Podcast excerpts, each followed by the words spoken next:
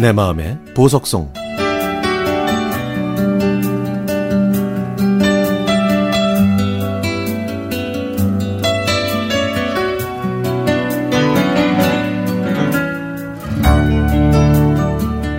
지난 2월 말에 저희 학교 선생님 네 분과 함께 베트남 하노이와 사파를 다녀왔습니다. 제가 2년여 전에 하노이의 한 중학교에서 3개월 동안 현지 학생들을 가르친 적이 있어서 다문화와 다양성을 체험하기 위해 다녀온 것이죠. 하노이에 가면 반드시 가봐야 하는 곳이 호안끼엠인데요. 저희는 호안끼엠을 한 바퀴 돌면서 여유와 힐링은 삶의 필요 조건임을 다시 한번 깨달았죠. 저는 하노이의 시티 투어 버스를 타고 주요 관광지를 둘러보면서 관광 대국으로서의 입지를 다지고 있는 베트남을 확인했습니다.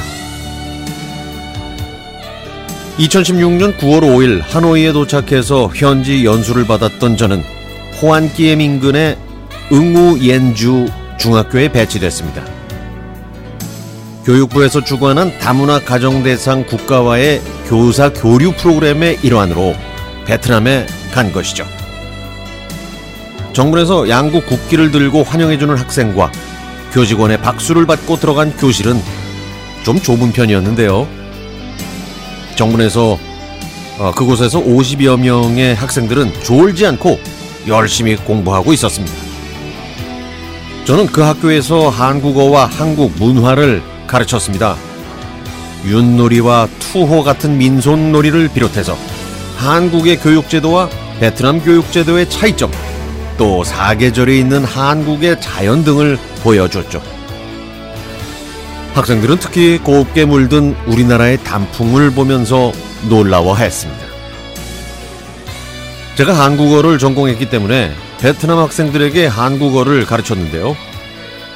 창제자 세종대왕 훈민정음 제자의 원리, 외국의 언어학자들이 보는 한글의 우수성을 담은 영상을 보여준 다음에 자음과 모음을 직접 써보게 했죠.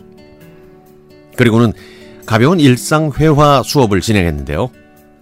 안녕하세요. 만나서 반갑습니다. 제 이름은 누구누구입니다. 감사합니다.를 가르쳤죠. 칠판에 한글로 안녕하세요 라고 쓰고 오른쪽에는 베트남어 신짜오를 써가면서 한글을 가르쳤습니다. 그다음부터 수업을 시작할 때는 이 네 문장을 반복하게 했죠. 그리고 마지막 수업날 학생들에게 당부했습니다. 선생님이 이 학교를 떠난 다음에 다시 만나게 된다면 이 네 문장만은 기억해달라고.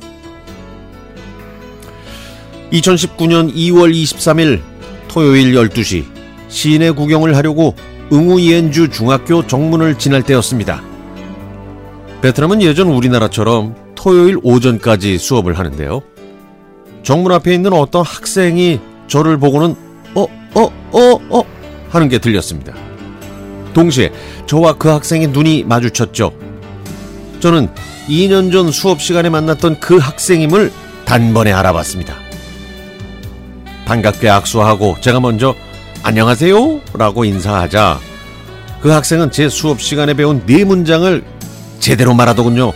발음도 정확했고 순서도 그대로였습니다. 박항서 감독과 케이팝 덕분에 베트남에서 한국 사람과 한국어는 융숭한 대접을 받고 있습니다. 그 영향으로 내년부터는 베트남 중고교에 한국어 교재가 입성된다고 하네요. 우리 한글이 영어와 함께 제1외국어로 자리 잡았는데 그동안 제2외국어로 일본어, 불어, 독어와 경쟁하다가 이번에 한국어가 제1외국어로 올라섰다는 거, 올라섰다는 겁니다. 베트남에서 제1외국어가 된 우리 한글이 정말 자랑스럽고 고맙습니다.